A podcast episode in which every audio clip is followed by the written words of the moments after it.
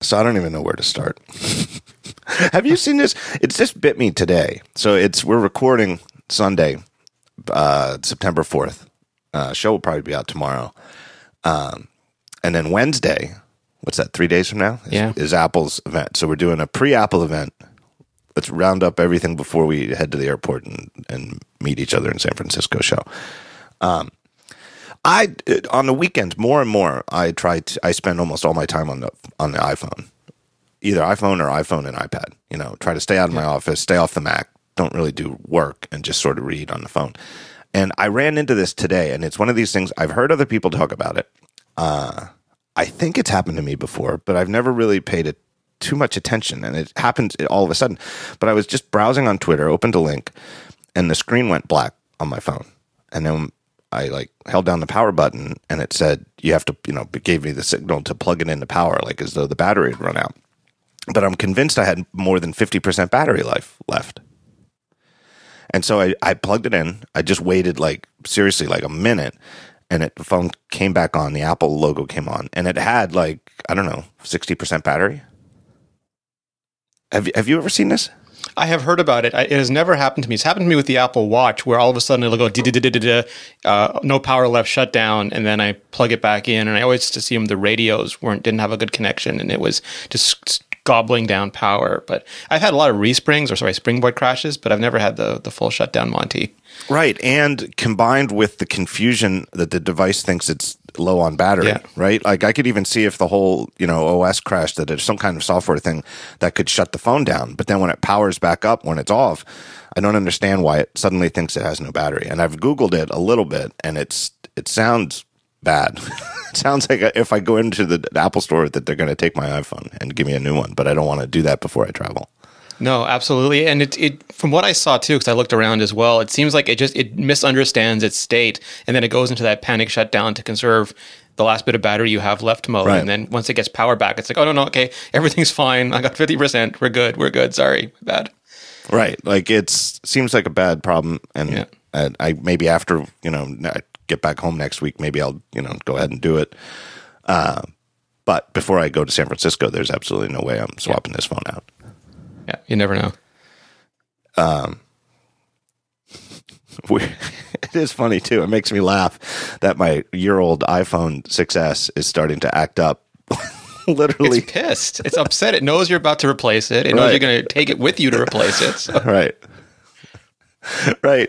It's like the indignity of it of of uh i'm taking it with me to uh here here I forget I said it last year, but if some one of our friends tweeted that I'm I'm watching my iPhone get replaced on the iPhone that's going to be replaced. right. Uh so among the things that have leaked in the last week or so is I, i'll start with um Oh, I don't even know where to start. How about we start with these boxes that have leaked, right? The Sure. the the packaging. And for some reason the ones that have leaked, a lot of them are seemingly destined for Russia. It's weird because as far as I know, they hit U.S. shores yesterday, so they, they should all be getting unpacked and and you know on their way starting this weekend. Interesting. That seems like it's too early though, right? Because what do you expect? I, I expect that they're probably going to go on sale uh, this week, and then but they're not going to ship until the week after. I don't think. Yeah, it's usually the week after. I think last year they took an extra week to ship, but I think there's just such massive quantities being shipped that they need to build up stock, and it just it's a massive enterprise that takes them a few weeks to do. Right.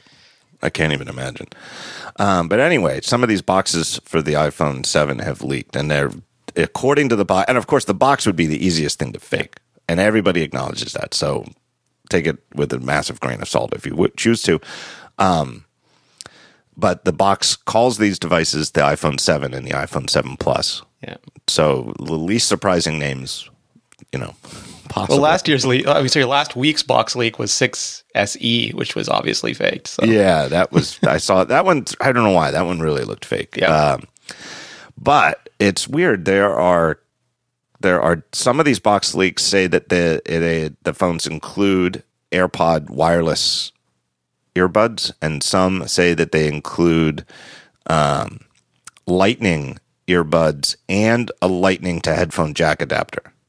So I guess it depends the person faking the box, which their preference is, and that's what Right. they put on the Photoshop. What do you What do you think? Do you think that these boxes are fake, or do you think that they're legit, or or what? I, I, it's hard- to tell. I try to think of what Apple would do, and historically, they have not been great about including adapters. Like famously, when they went from the dock to the to the uh, Lightning adapter, not only did they not include uh, a Lightning adapter in the box, they did not have any available at retail. And if you, anything happened to the one Lightning cable you had, you were just totally screwed for a couple of weeks.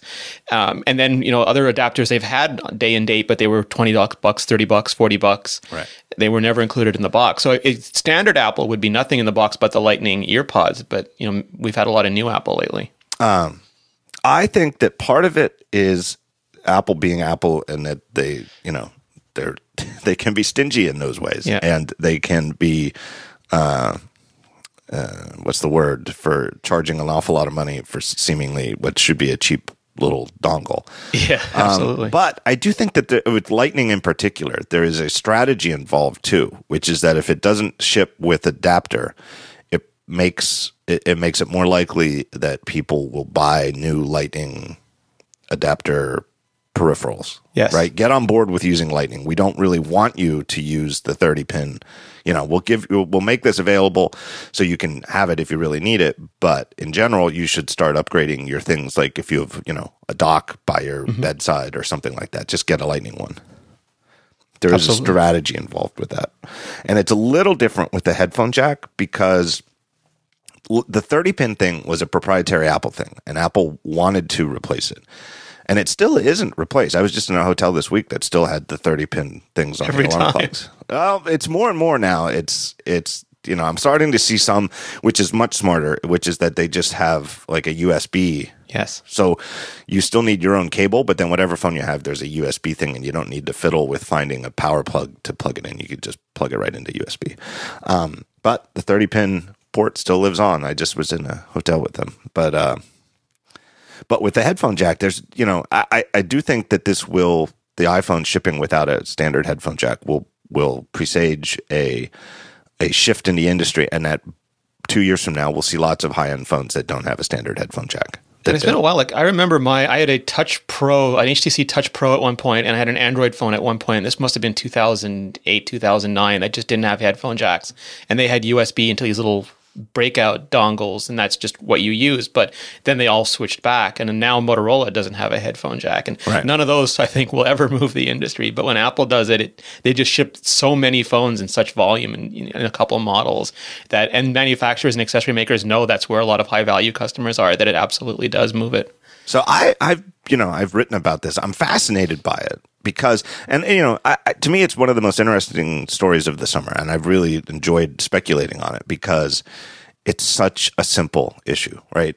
Now the phone doesn't have a headphone jack. What does it mean? And so you can go, you know, there's so much speculation you can do about it. how are they going to go wireless? Are they going to go to lightning? Why would they do this? Why would they do that? because the story is so simple, it's easy to to really go deep on the obsessiveness over it. Um, so I've really enjoyed the story, um, and I've also The reaction enjoyed to it just as much. yeah, the reaction is absolutely crazy. Um, uh, people, I mean, seriously, I mean, I, I, I met a guy this week. I was traveling, and you know, just you know, what do you do? And uh, told him basically what I did. He'd obviously never heard of Daring Fireball or me, and he said, "Oh, that's really interesting." And he said, "So." Um, and his next question was, "So is Apple really going to release a phone without a headphone jack?"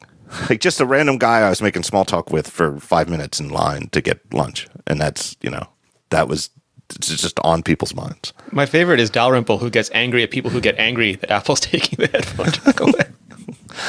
Um, if these boxes are all true, or the ones that Yeah. seem most true are true, it would suggest an answer to a question that I've had for a while, which it seems to me that that replacing the lightning wired I mean the, the standard 3.5 millimeter wired headphone port with a lightning wired headphones is not really an upgrade. I mean, and it might be there are engineering constraints where if you can move that deep port from the phone, you can use it for something else. Um, again, it's not an issue of whether they can make a phone that has all these, you know, looks the way they want it to look and still have the jack. But it's obviously if the, everything you take out leave space for something else, and space is precious. There's two really good stories that I've heard, and I don't know which one to put more weight on or whether both are true. But one is that uh, for the kind of waterproofing Apple wants to do, removing the headset jack is an advantage. And I know other phones absolutely do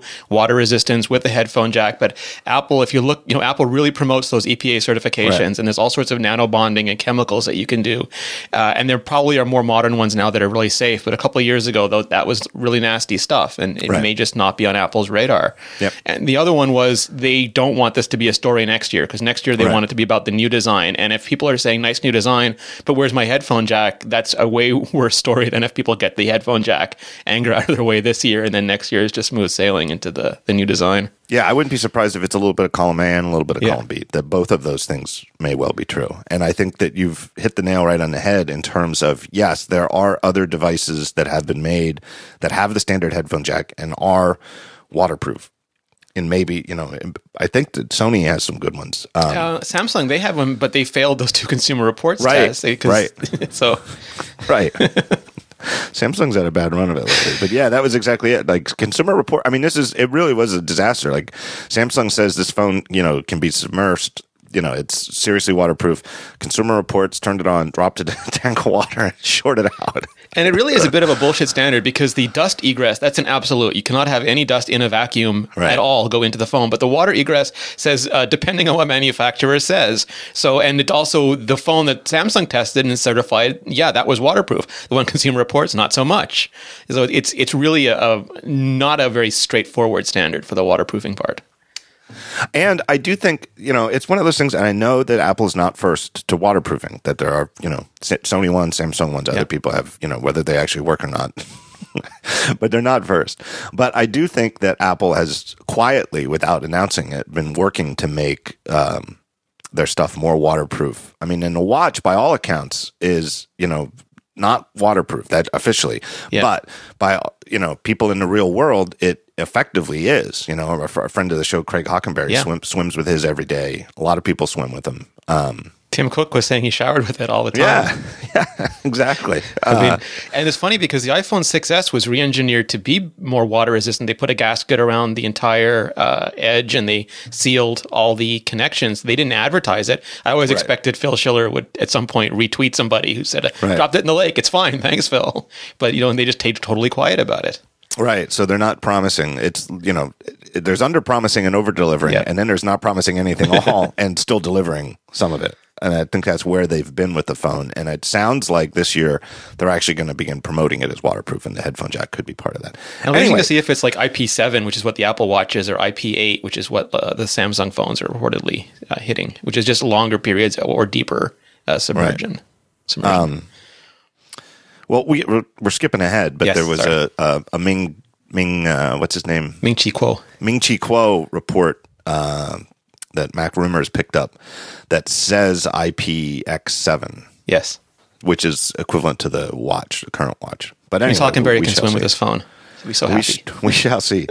um, anyway, if these both boxes are accurate, that some of the phones are shipping with these AirPods and some are shipping with wired Lightning headphones and an adapter, it would clearly, if both are true, legit, whatever you want to say, uh, it's going to be a paid upgrade. Where you're, uh, my my guess is you either pay an extra hundred dollars to get the AirPods, or you'll pay an extra hundred and maybe twenty nine dollars. Although that seems a lot just for the wireless headphones. It seems like a lot of SKUs. Like if you had every phone available with Lightning or with AirPods, um, that's double again the amount of phones. They already have extra colors. They already have extra storage capacities.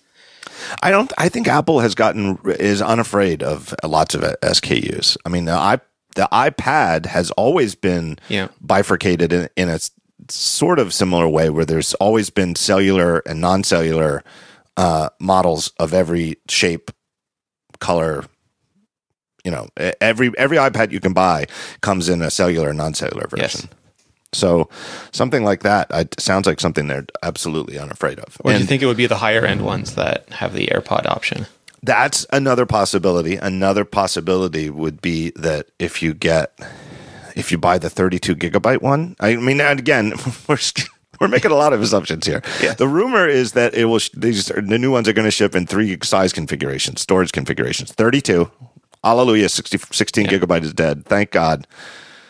Let's hope. Uh, and then no more 64. It'll go to 128 and then 256.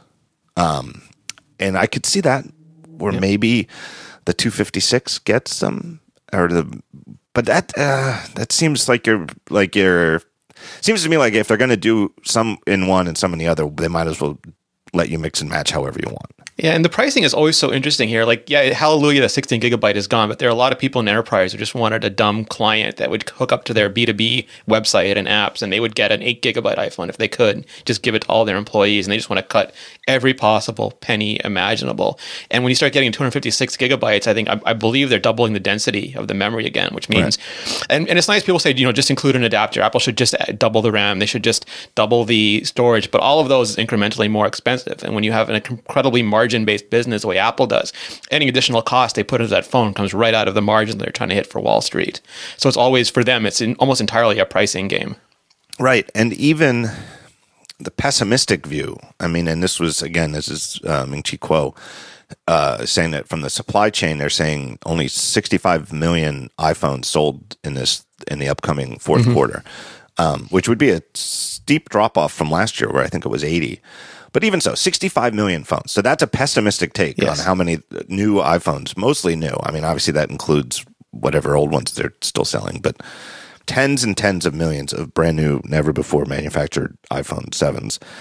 Um, it really does. I just saw, I don't have a link handy, but I just saw um, a story about how global DRAM pricing mm-hmm. is spiking, and it's all specifically attributed to the iPhone and a ramp up that Apple needs to make to make this absurd number of phones. So the story is that because Apple is needs all of this RAM for the phones, and another one of these last minute rumors, I guess it's not really last minute, but it seems to have been reiterated last minute, is that the iPhone 7 Plus is going to come with three gigabytes of RAM yeah. instead of two gigabytes of RAM. Um, so that just adds up. It's just lots and lots of RAM. So Apple's buying lots of RAM, which makes prices go up. Uh, factories that manufacture RAM are shifting to the type of RAM that Apple wants to buy for the iPhones to meet that demand, which means they're making less for PCs, and therefore the the PC market for RAM is going up as a side effect of the iPhone 7 and I forget which year it was, and I know we talked about this before, but the type of RAM is also different. I remember for a while yes. they were using TL, TLS RAM and they were using DL. I, I think it was DLS. I forget the two names. One was multi-layer, one was, and it was just it was hard to get. If you just doubled the amount of the low one, it was much more expensive than using the higher one. And so they were using technically less less expensive RAM in the higher end phones, but that's what allowed them to get the double sized memories. Right. Right. Um, so it's. I mean, I, am glad I don't have to worry about all this stuff. So I, my guess is, if true, if true, both are true, I that it'll be a hundred dollars extra to get AirPods in the box yeah. instead of nice round number. Yeah, and it kind of makes sense to me too that the adapter would only ship with the one that comes with wired headphones, where they're saying, look, if you're still into wired headphones, okay, you know, here's your new set of Lightning ones, and here's your adapter, so you can use whatever other ones you want. Um, but the future is wireless, you know, and I can see how that would be a big part of the presentation on Wednesday. That hey, we've you know, you know, I could just see a slide where somebody's got the cord all tangled up, uh, and that the future is wireless. Yeah, I wonder uh, because you have to Apple, uh, and you you did this so well in, in so many articles. Apple thinks about these things, and are they thinking we just want to get rid of the headphone jack, or are they thinking that we want to drive the wireless world? And clearly, with the uh, the manager book, um, they decided that we're you know we could they could put more than one USB C port, but they didn't want to do that. They wanted to make a machine that had almost no ports. And there's still a concession for power and might as well right. use USB C. Uh, but they clearly messaged that and was on your show uh, two years ago. Phil Schiller said, you know, we wanted to make a computer for the wireless world. And if that's what they want to do with the iPhone, then that is, this is the best way of doing it. Yeah, I think so. But I, I do wish and you know, again, who knows which of these are fake and which are real? Maybe they're all fake. But I still, if I had my my wish, my wish would be that they would just go completely wireless and just mm-hmm. say every single iPhone seven comes with AirPods. And if you really still want to use wired ones, you have to buy this twenty dollar or nineteen dollar adapter. Yeah. I really think that they should do that, but it sounds like from these rumors that they're going to make it an upsell I think they need to hedge a little bit because there's no amount of Q and A or savvy even within Apple that can equal millions of people hitting that product. And if it's a first generation uh, and they go all in on wireless and there's anything wrong, they'll just they'll just be hammered beyond hammered. So if they make it one of those things again, like like the 12 inch MacBook, where people go out and buy it, it's it's a bit of a premium product and it's a self selecting group and they have a higher tolerance. They are early adopters and they're willing to sort of struggle with the technology at first. Apple can use the first generation as an experiment and then realize then the next generation is where they make that you know that that extra leap forward and start cutting off things in the past Right, and I'm convinced. I am absolutely convinced that it's the way of the future. I really wireless in general. You know, and I don't know. You know, who knows what the details will be on these AirPods? How how standard they will be in terms of their Bluetooth, and how much is you know proprietary. Like, will they, will you be able to use the Apple AirBuds with other devices that use Bluetooth headphones? I don't know. because Bluetooth is not great technology. It never has been. It, it doesn't like water, and we're human beings Right. filled with water. So uh, they use it for the watch, and the watch sometimes doesn't always have the best connection with Bluetooth. And it would be great if Apple did have. I mean, the best of both worlds would be an, a, a much better proprietary uh, connection that f- failed down to Bluetooth if it couldn't for other devices, or if it couldn't make its own connection. Right, but just use some secret sauce, Yeah. you know, and cheat if they need to. And cheat meaning, hey, this isn't really as per the Bluetooth spec, but if we do it this way, it'll be, you know, it'll work better. Do Yeah, whatever absolutely. it takes. Do whatever it takes to make it work well. Worry about how well it works. Don't worry about whether you're completely compliant with Bluetooth 5.0 spec by the, you know, by the letter. And the one thing I like is that Apple has always been a company that doesn't worry about chipsets, but worries about feature sets. It's not, and it goes all the way back to that Steve Jobs uh, statement, where it's not like they have all these wireless chips and they're just looking for features to put them into. They they really want to do something, and they find the technology that can let them do it. Because there's there's very few rumors of wireless charging, for example. So you're still going to have to have some form of cable, and maybe they could charge through uh, a metal casing because there's been patents on that. I think going back 18 months now, but they've said before that just they don't think that's a great technology in terms of power efficiency right now. Right. So that that sort of they're not just transitioning to wireless for wireless sake. It's something that they think we're on the cusp of and they want to help push over. And that is, to me, the, one of the most serious practical considerations of this. You know, the pain involved in moving away from this ubiquitous standard 3.5 millimeter jack to something else is the scenario where you want to charge while you listen. Yeah. Um, and it's it sounds to me like from you know that there's not going to be any kind of pass through option for Lightning. That if you're using the Lightning headphones, you're not going to be able to charge while you listen. And so, if you want to be able to charge while you listen, you should get on board and get some wireless headphones. Yeah, and then it brings you uh, my colleague Daniel Bader. He has the uh, both the Motorola and the I think it's called Bragi, whatever the Kickstarter was for the wireless um, Yeah. AirPods that sound very similar to what Apple's going to be releasing. And he still says he can't make it through a uh, a transcontinental flight. Like he can't fly from Toronto to San Francisco on on a charge with those. Wow, that's pretty bad. Yeah.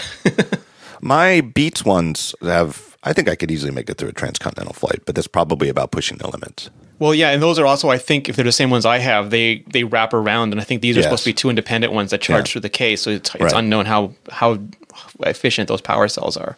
Right, mine. Yeah, mine are exactly what you said. They wrap around. It's going to be interesting. Um, what else on the iPhone? So the other one, we can skip right ahead to the Ming Chi Kuo Yeah, thing, which it's confusing as hell to me, honestly. This this aspect of it, which is that he says they're going to have they're going to get rid of space gray, and they're going to ship two blacks, like a matte black, and what he's calling a piano black, yeah, which is like a well, you can imagine like a almost like a dress shoe glossy black. like the steel Apple Watch black. that makes no sense to me. It makes no sense at all to me that they would ship two blacks. You know, because it's it, it it it just doesn't sound Apple-y at all. I can see shipping a gray and a black. Yeah, I could see shipping gold and rose gold, right? Because gold and rose gold are two different colors, whereas Yeah. black, black is black. And based on you know the finish, it seems very strange. And I know that you know when you go to buy a car, if you go to buy a BMW, you can get black and it costs X. But if you want to get the nice black, it costs an extra, you know, a couple thousand dollars. Uh, it's an upsell. Whereas I can't see them doing an upsell on the finish of black.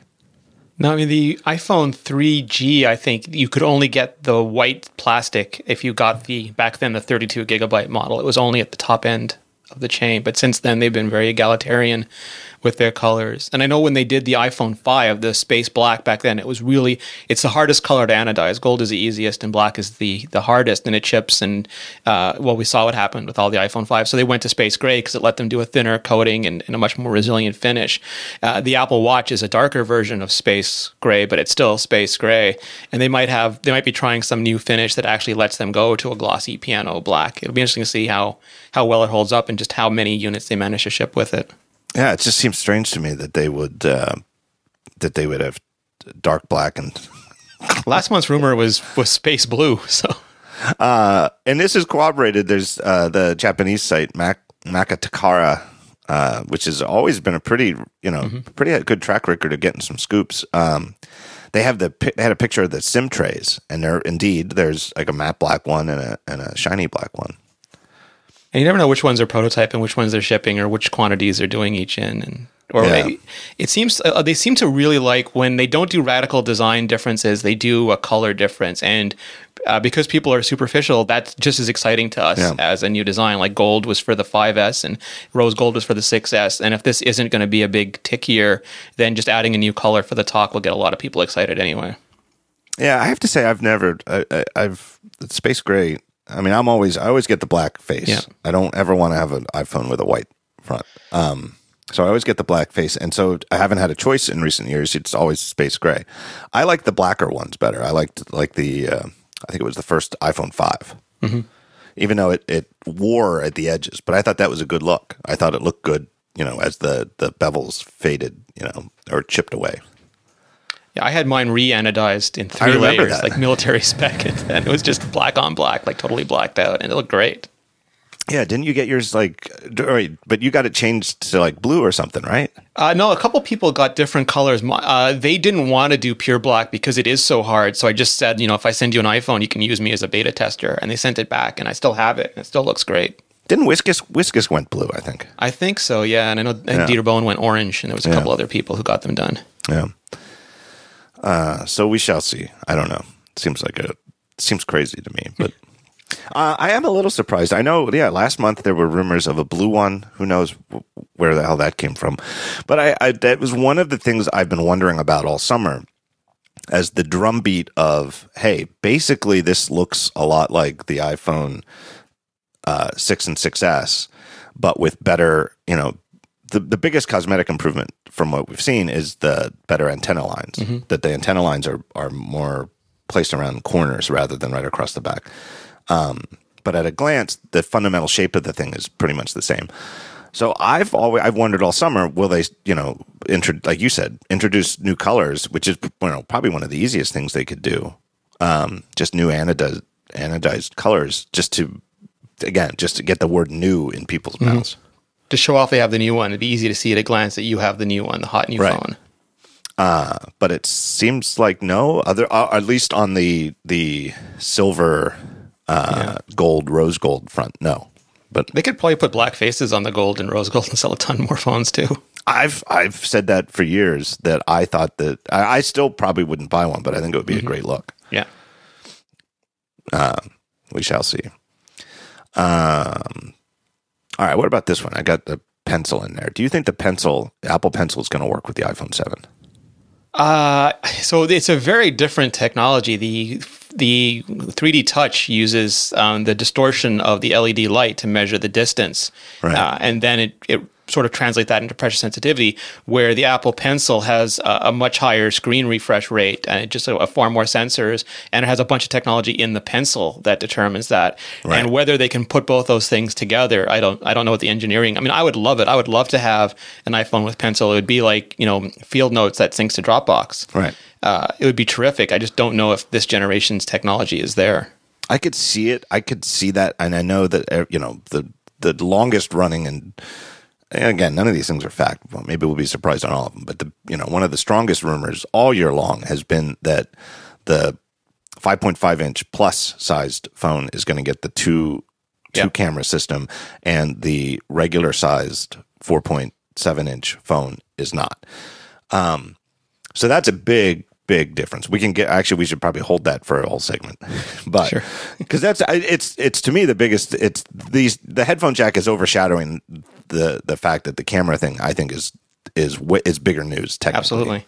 and bigger news historically. Um, but given that they're already putting a pretty significant difference between the two sizes, I could see like pencil support only being in the five and not being in the four point seven, and it makes a little bit more sense because it is more of that like, is it a big phone or is it a tiny tablet sort of size? Yeah, and going back, and I know we'll, we'll probably talk about that later too. But with the Galaxy Note, that, that was always the biggest redeeming quality for me. Was the it was the world's smallest portable Wacom tablet. You could just Right. hold it in your hand and and have everything you could have in a Wacom tablet, and that's hugely advantageous to people in real estate and people in technical support and in all sorts of industries, and even just people who like to draw. Uh, Right. would love to have it without having, and I know it's not hard to carry an iPad around with you, but without having to carry an iPad around with you. Right. So I don't know. I could see that happening. Anyway, I linked to a thing the other day, and it was uh, an interview with Tim Cook back in May that I, it didn't cross my radar until just the other day. But uh, he was in India, and he was interviewed on India's uh, NDTV, and I asked him a question about um, Steve Jobs saying, uh, "You guys just introduced this pencil, but Steve Jobs said if you see a stylus, they blew it." You know, uh, was that on your mind? And Tim Cook says, "Well, we launched a p- pencil, not a stylus, first of all, and there's a big difference."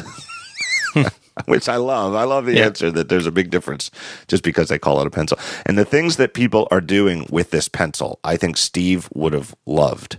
He loved to help people create. And if you've ever seen what can be created on an iPhone or an iPad with that pencil is really unbelievable. Yeah. Um, Now, it was obviously a verbal interview. There is no comma after iPhone in this transcript of it. But some of the, I, I said either way he miss, misspoke. Either he momentarily forgot that the pencil doesn't work with iPhone, or he forgot that it only works with the upcoming iPhone and mistakenly slipped and suggested that that's that's forthcoming. That either way he misspoke.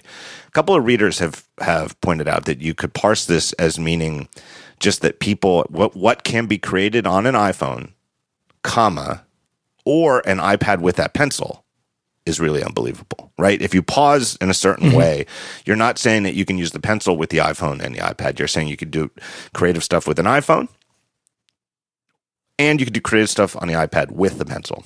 So that's possible. But given that the question was specifically about the pencil and the Steve Jobs line about if you see a stylus, they blew it it doesn't that doesn't that argument doesn't hold water with me.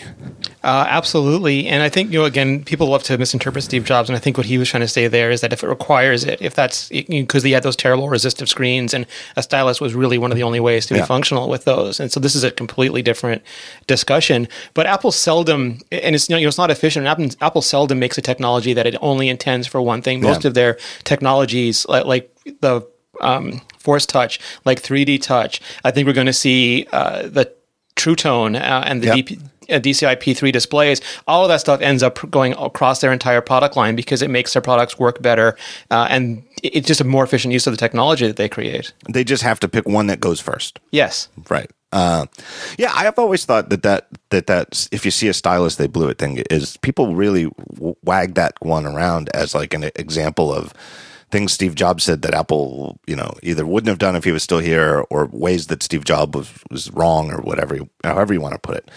Um, and I've always thought that was erroneous because I've always I always took that answer, and I forget the context of the the question. I think it was, but I think it was the introduction in the first uh, Yeah. iPhone keynote. um, but whatever it was, it was exactly what you said. Where the gist of it is, he was talking about like the Palm Pilot type devices, or the, even the Newton. You know, to just name throw one of Apple's products back at it. Devices where you had to use the stylus, not devices where you could.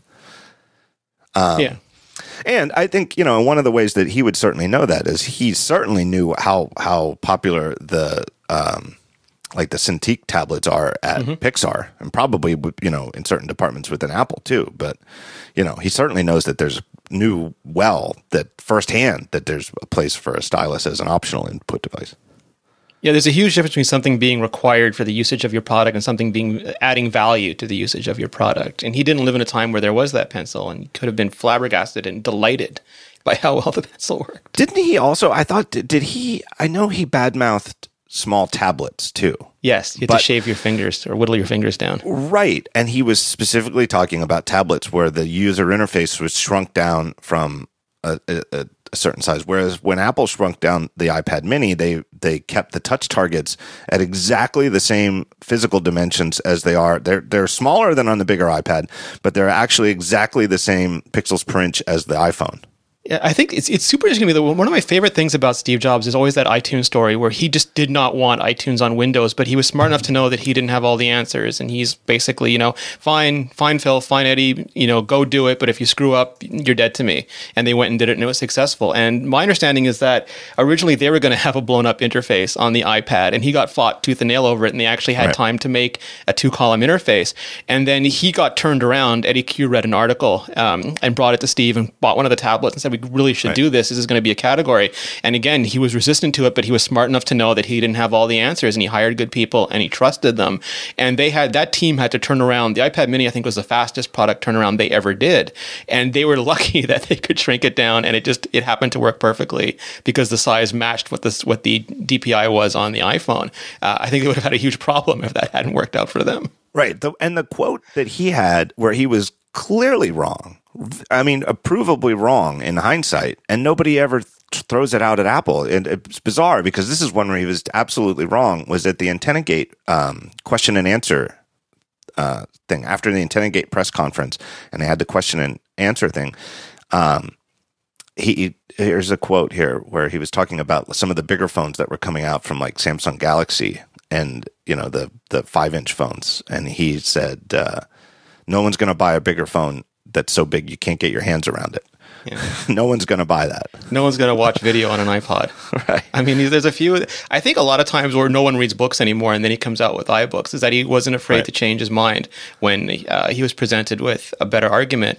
And they had, uh, I forget if it was iPhone 4, iPhone 4S, but they had a large screen in that generation. But if you ever, if you go back and feel how heavy your iPhone 4 and 4S is, Right. and how heavy that would have been, and the display technology. I mean, anyone who had an HTC Thunderbolt back then, that that thing sucked. The battery lasted about three hours. Uh, the early Samsungs they used that pentile display technology, which was terrible, and they they were willing to make these concessions in order to have those big hot LTE radios. They had to make the phone bigger, and then they might as well put a bigger screen on. But you didn't have good screen technology, so you had to go OLED and use pentile, and all these cascading ramifications of those decisions. And they were willing to suck it up uh, and make endless variations of the same phone. Where Apple's stuck to making one phone a year for a very long time.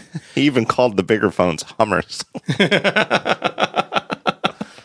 I miss that guy. The Schwarzenegger phones, yeah, perfect. Uh, so yeah, there is sort of an argument to be made that I think in 2010 there was still the battery life wasn't there to do it. But I do think though the proof shows that I think Apple institutionally was caught a little flat-footed at the popularity of the bigger size phones, and they iPhone the plus size iPhone models were, I, I by all accounts, a little bit late to market. I think it's you know it, it took everybody by surprise.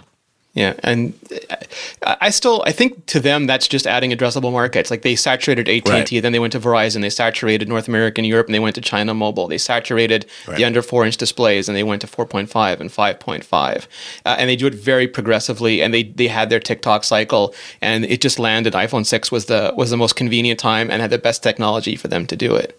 Right. And they've they've waited. They've happily waited, even even when it's hurt them to do what they think is right technologically. Yeah, definitely, absolutely. Um, so what do you think? You think they're going to do Two Shades of Black? I usually dismiss this kind of stuff, um, and then like uh, I like I knew early on they were going to do the gold because they were calling it Kardashian, which to me was endlessly hilarious. Uh, and then the rose gold, it just seemed inevitable based on them already shipping a watch that had that color. Right. But the, the the space black Apple Watch, a lot of people really love that. Both you and I have it, and it's a great look. And I've joked that I really would love a space black iPhone. So I you know I have no one to blame but myself if I get one. Right. Yeah, I wonder if that's the precedent. You know, I don't know. And Would it- you go uh, space space gray or space or piano black, John? off the top of my head? I guess the piano. Yeah. I guess I'd get that glossy finish. I don't know. I mean, I I do have the you know, you and I both have the luxury of we'll get to look at them firsthand in the hands-on area after the Yeah. event before we make the decision. You don't have to judge, but because judging like a, a finish is the hardest thing to do. Uh, not looking at the actual device because the product photography makes everything look great. right? They, I mean, it's not like they're going to show you a product shot of of the flat black that makes it look bad. It's all going to look great, but you can't really tell, you know, how they compare to each other unless you see them for firsthand, in my opinion. And I don't think they could do a stainless steel phone with a DLC coating, which is one of the No. biggest advantages of that color. In my Right. Uh, so we'll see. I don't know. I don't know what to think about that. It just seems very strange to me. I, the other thought that occurred to me is that maybe that the one that they're calling flat black or regular black might just be the new space gray. Yeah. And then at least product marketing wise, eh, or or if they give it a new name for a new gray, but call it gray, and then all of a sudden instead of two blacks, you've got gray and black. Well, I think it will be again because it is just just so hard to anodize black. It'll be space gray, but it'll be closer to what the Apple Watch space gray is than what the current iPhone space gray is. Right. Yeah. Well, we'll see. Uh, I think that that wraps me up on iPhone stuff. Is there anything else on iPhone you want to talk about? Uh, just the camera. Oh, well, let's hold that. Let's hold that because that's a big enough deal. So let me uh, take a break here and thank our first sponsor, longtime sponsor of the show, one of my favorite companies in the world, and I mean that sincerely, Backblaze. Backblaze offers unlimited native backups for the Mac and for PC. No credit card required, no risk. You get a 15 free a 15 day free trial just for being a listener of the talk show at backblaze.com slash daring fireball. Backblaze.com slash daring fireball. Um, here's how it works. You install their software on your Mac. You get a little control panel and system preferences. You turn on your free trial and it just backs up everything. If you have an external like three gigabyte hard drive, it backs that up too. Does it take a while? It depends on your bandwidth. However fast your bandwidth is, Backblaze will send your stuff up. Maybe it takes a week. I think it took a week the first time I signed up. Um, after that, everything is just incremental. Uh, and you, you get this for just five when once the free trial's over, five bucks a month for each Mac that you install on. That's it. There's no like, well, that's just for uh, uh, a gigabyte or whatever. And then you have to upgrade to more. Nope, doesn't matter. One tier, everybody pays five bucks a month, and everything on your Mac gets uploaded to their server. They have uh, iPhone apps, Android apps, so you can use the iPhone app. You log in with your your credentials, and you can access any of the files on your Mac that have been backed up. So if you want to just quick uh, get access to a file that you know is on your Mac from your phone, um, and you don't have it in Dropbox or something like that, you can use their app. There you go. Uh, when you want to restore, you can restore one file at a time. You can restore them all. They'll just, if you want, if you like disaster strikes or something like that, and you really need everything back, uh, they'll put everything onto a hard drive and overnight it to you by FedEx. It, it couldn't be better. I use this. I recommend it to everybody. I'm not just saying it because they're a sponsor, but I'm happy to have them as a sponsor because I do recommend it. So go to backblaze.com slash daring fireball. And if you haven't signed up yet, do yourself a favor and do it. All right, the camera. Let's talk about this camera. Yes. I'm sick about it. Well, you've been talking about it for what two years now? Two years. Two years ago, I heard, but I didn't hear two years ago. I didn't hear that they were only- going to put it in the Monster Fund. but I did hear, and it sounds like this is where they're going. And I think the invitation. I'm not. I don't like to read too much into the Yeah. the titles or the pictures on the invitation, but the invitation this time so clearly looks like a reference to um, what the, the the camera terminology is bokeh, where it's the the it's a Japanese word that means the visual quality of the out of focus uh, parts of a of a photograph. So if you have a narrow depth of field on a photograph, what's the blur? What does the blur look like of the out of focus stuff? And that's what you know the the the invitation to this event looks like a reference to that because it looks like um, very attractive out of focus. I don't know, like lights or something like that. Yeah, and again, I think a lot of this just goes down to Apple managing their costs. It's the same thing. Memory, memory is not hundred dollars more expensive when you double it, but that's just an easy thing for people to understand: small, medium, and large. And the camera module is going to be more expensive, so it's easier for them to eat the cost of that camera if they put it in the already one hundred dollar because it's bigger phone than if they put it in both phones. Yep. And, you know, what I've heard two years ago, and it sounds like exactly what they're shipping, is it's uh, effectively two cameras that act as a single unit and through software um, create images. So two cameras take pictures at different focal lengths. One is wider, uh, wider ends angle. One is uh, more telephoto. And then in software, it just stitches the two images from the two cameras together to create one image. And it might even have these light field type things where after the fact, you might be able to like change the depth of field or And the focus point.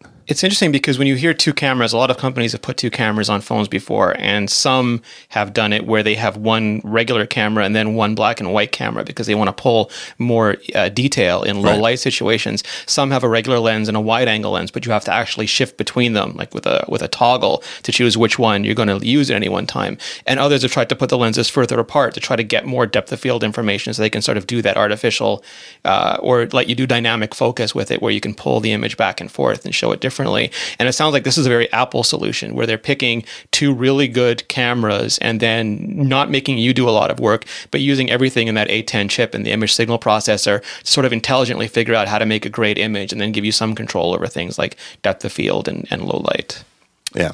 And so, you know, I mean, again, this is a long-standing rumor, and the fact that apparent fact that this new camera system is only going to ship on the plus size model and not the 4.7 inch model um, has been rumored all year. But And it's it- not flush. It's, it's, it's not No, flush neither neither is flush. The camera No. bump is still there. It is a slightly different shape. It looks like it might be a little bit more graduated instead of just like a, a harsh, uh, you know, like a more graduated bump than a. I mean, it's a hard problem to solve because people don't want heavy phones, and to make phones lighter, one of the ways you do that is to make them thinner. But cameras really want a big Z index; they want depth. And if you try to, we've seen this with other manufacturers. If you try to put, you know, the uh, higher aperture, or you try to do uh, other things with the camera, it creates aberration because it just the lens is not good enough at that depth to do everything that they want from it.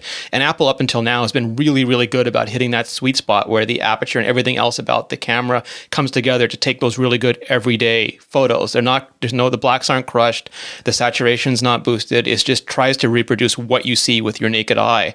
And they've been really, really good about it. And I don't think they're going to change that anytime soon because that, whatever 300 person strong camera team, all they do is shoot photos in a wide variety of situations, trying to make sure that every photo you shoot at a bar, you know, when your kids are out playing, that under any circumstance, you get the best photo you can. It, it, I I would love to know how much internal deliberation there was over shipping. I mean, because once they broke the seal on it, like with the iPhone six and the six Plus, shipping the 6S and 6S Plus last year with the camera bump was, you know, it was expected actually, right? Yeah. And that this one, the new iPhone seven, is still going to have a bump. It's you know, it's old news now. This is the third year in a row. But with that first one, I would love to know how much internal argument there was over. We can ship you know what was and what was the bigger argument? Was was the bigger argument we should make the phone thicker so that the camera fits flush or was the argument we should uh, include a lesser camera that would fit flush with I mean, this phone previous years uh, id would just say you have to make the ca- we're making the phone this thick and you have to fit that camera Right. which is why you know people thought that the iphone camera didn't really improve that much but getting a camera as good if not better than the previous generation in a thinner phone every year was an absolute miracle of engineering Right. but there's two situations where i think id uh, gets pushed back on heavily and that's antenna you know reception Right. and camera because physics it's Right. like that scene in civil war where spider-man goes i don't i just don't think that shield follows laws of physics and I, they have to they have absolutely no choice and their choice is put a crappy camera which apple's not going to do because they're as much a camera company now Right. as they are a phone company or live with a camera bump which might i'm sure everyone in id cringes every time they, they think about it but it's how they get that great camera And the other practical factor, it doesn't help me because I don't like using a case, but overwhelming. It, it's I, I would love to know the percentage. I would love to know what percentage of iPhone users put their phone in a case and keep it in a case almost all the time. Because I I would off the top of my head, I'm thinking it's at least eighty percent. i'm Maybe. the only one i know who doesn't use a case Uh, it might be even higher. I might eighty percent might even be ridiculously low. And if you have a case, even the thinnest case I've ever seen, mm-hmm. like the ones that are just like polyurethane and and are almost more just like scratch guards than any other kind of protection, are still at the thickness of the camera bump. Right. So if you have a case, there is no camera bump. Absolutely. I mean, everybody in my family, every friend that I have, every colleague that I have has their iPhone in a case. I'm the only one walking around with it the way Jony Ive intended. Right. It really might be. I wouldn't be surprised if it's more like in the 90s, 90%. Um, and so I lose out, you lose out as as no case um, Yeah. no case users, but people with a case they get better image quality, and they don't even. I'm sure they don't even know why we're going on and on for an entire segment. There's a there's this. a bump on the. Let me take it out of the case for a minute. Take a look. I forgot. Uh, I I don't know what I'm gonna do, Rene. Because I you want really that don't. camera, but you hate big phones. And I really, uh, I mean, and I've even, you know, I love the iPhone uh, SE. I mean, I, I didn't buy one personally, just because I knew that this, I didn't, I just, it just didn't make sense to buy one for six months when I just bought one. Six, I mean, I feel like buying a new iPhone every year is already uh, almost stupid. Yeah. Um, I'm not going to buy two a year. Boy, I sure like the way it feels in my hand. I'm holding it in my hand right now. I sure like the way it feels in my hand. Yeah, and I think again, this is just a transition period, and whether it's next year or the year after, there'll be an iPhone with a, as large a screen and as good a camera as the current 6S 7 is going to be, and just w- in a casing as small as the. SE. but I my favorite thing, you know, uh, you know, I'm an avid amateur photographer. I care about the camera probably more than anything else on the phone. So buying the 4.7 just because it feels better in my hand and a lot better in my pocket, but knowing that I don't have as good a camera as I would otherwise is um, it's going to hurt. So the 7 will replace your SE or your 6S, and then the 7 Plus will replace your your Leica or your Canon, and you'll just carry the two phones, Right? I guess I don't know. I don't think Because they're connected and they sync. So. I don't know. I really don't. I've been dreading this all. I mean, I, I came to grips with it and I accept it. And you know, the, there were so many rumors, you know, coming out of the supply chain that showed pictures that you know only have the dual camera on the bigger Yeah. one. So I'm I'm braced for it. But now that it's here, it it feels like, you know, at all all year long I've been saying that's a that's a problem for September, John. yeah, I'm Summer John. Screw September John is his problem. What do you think? What do you think you're going to get? Uh, I've been using the plus size now since it first came out. Um, I have, I, you know, I buy both every year, and I occasionally use the smaller size. But uh, I just I work on my iPhone so much that the longer battery life and the bigger screen size is a huge advantage to me. And I've gotten to the point where you know, not as well as Bullseye from Daredevil, but pretty, I can juggle that thing pretty well now. So I kind of forget half the time how big it is until I do pick up one of the smaller iPhones. So you're all set. I carry two iPhones now anyway because I used to I do a lot of pictures of iPhones because it's just the job that I have and I used to have a regular camera to do that and now I just have the other iPhone to take the pictures with. It's- it's- You, you have a day phone and a night phone. In I, other words, I, I have a I have a subject phone and a and a, and a ca- capture phone. uh, Well, they make it so easy now because everything just it just syncs and it just works together. So I can pull out the SE or the six, take photos of you know make a setup, take photos, and then those are automatically everywhere to put it away and go back to using it. I am intrigued. I, I, you know, this is part of you know why I love the job that I have. I am absolutely intrigued to see how Apple pitches this on stage because it, you know, the the previous difference between the two size iPhone six and the 6s was just the optical image stabilization on the Plus. The Plus for the last two years has had opti- optical image stabilization with the iPhone 6 it was for stills and then last year it was in for stills and video. Yeah. um, and that's no small thing. Optical image stabilization is a real advantage. It definitely means that the plus had a at least slightly better camera than the regular size but it was a small enough difference that I was easily willing to accept the size that I found more palatable in my pocket and hand.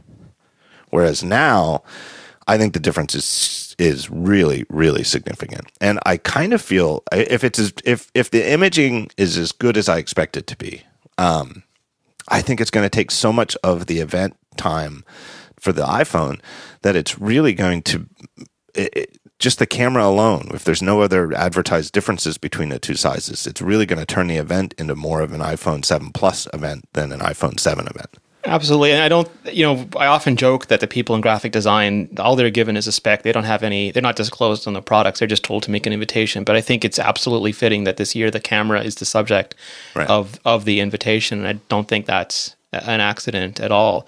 Um, and I, one thing I have, I've heard sort of two sides to this. I'm curious if you're hearing the same thing. There's one side who said that Apple is absolutely shooting for an SLR and they want to make a camera that's just way better than a smartphone camera before. The other side is we really don't want to raise expectations because it's still a camera phone and it doesn't Right. have that huge piece of glass on it. And if we push too hard on it, it's like an SLR, people are going to see, well, you know, it's not it's not like my Canon with my 70 to 200 or whatever lens. So that's a really careful balancing act to make people understand that it's a way better camera phone, but it's still a camera phone. Yeah, I I heard the thing I heard was when I originally heard about this dual camera thing two years ago was I heard SLR they're shooting for Yeah. SLR quality, and it did it still doesn't make any sense to me because no matter what you do. What magic you can pull out of having two different lens lenses? The sensor size is still so small Yes. compared to a 35 millimeter full frame DSLR, or even the APS-C or the four micro four thirds, the other various you know uh, serious quote unquote serious camera sensors. Um, those sensors are so much bigger than the tiny little sensor that they have to use in the phone because of the you know just how small the camera you know the actual distance from the lens to the sensor is that there's I, I just don't see it i don't see how the you know i think that they can really emphasize that this is uh, a, as good as a standalone point and shoot camera but i don't see how they can start talking about slrs Yeah, no, I agree. It's, it's going to have to be like this is the best camera that you can get on a phone. But if they start saying it's going to replace your, you know, 5D Mark or your Sony A, whatever Mark II, it's going to not out Yeah, and. I say SLR as a sort of catch-all phrase for any camera with a sensor big enough that there are cameras for that sensor that have detachable lenses. Yes. Right? Let's just say the catch-all. I'm saying SLR, but what I really mean is anything where the camera system has a detachable lenses that you can, you know, choose which lens to put on the camera. And that include like I said, APS-C, micro four thirds, the full frame 35 millimeter size, any of those, lump them all together. Um, I just don't see how they can say that they can compete with that simply because of the physics of sensor sizes. But in terms of the point and shoot cameras that people buy that don't have de- detachable lenses, I think that they can absolutely say we're as good or better because maybe what we lose on on optics of the sensor size and the lens size, we're making up with software.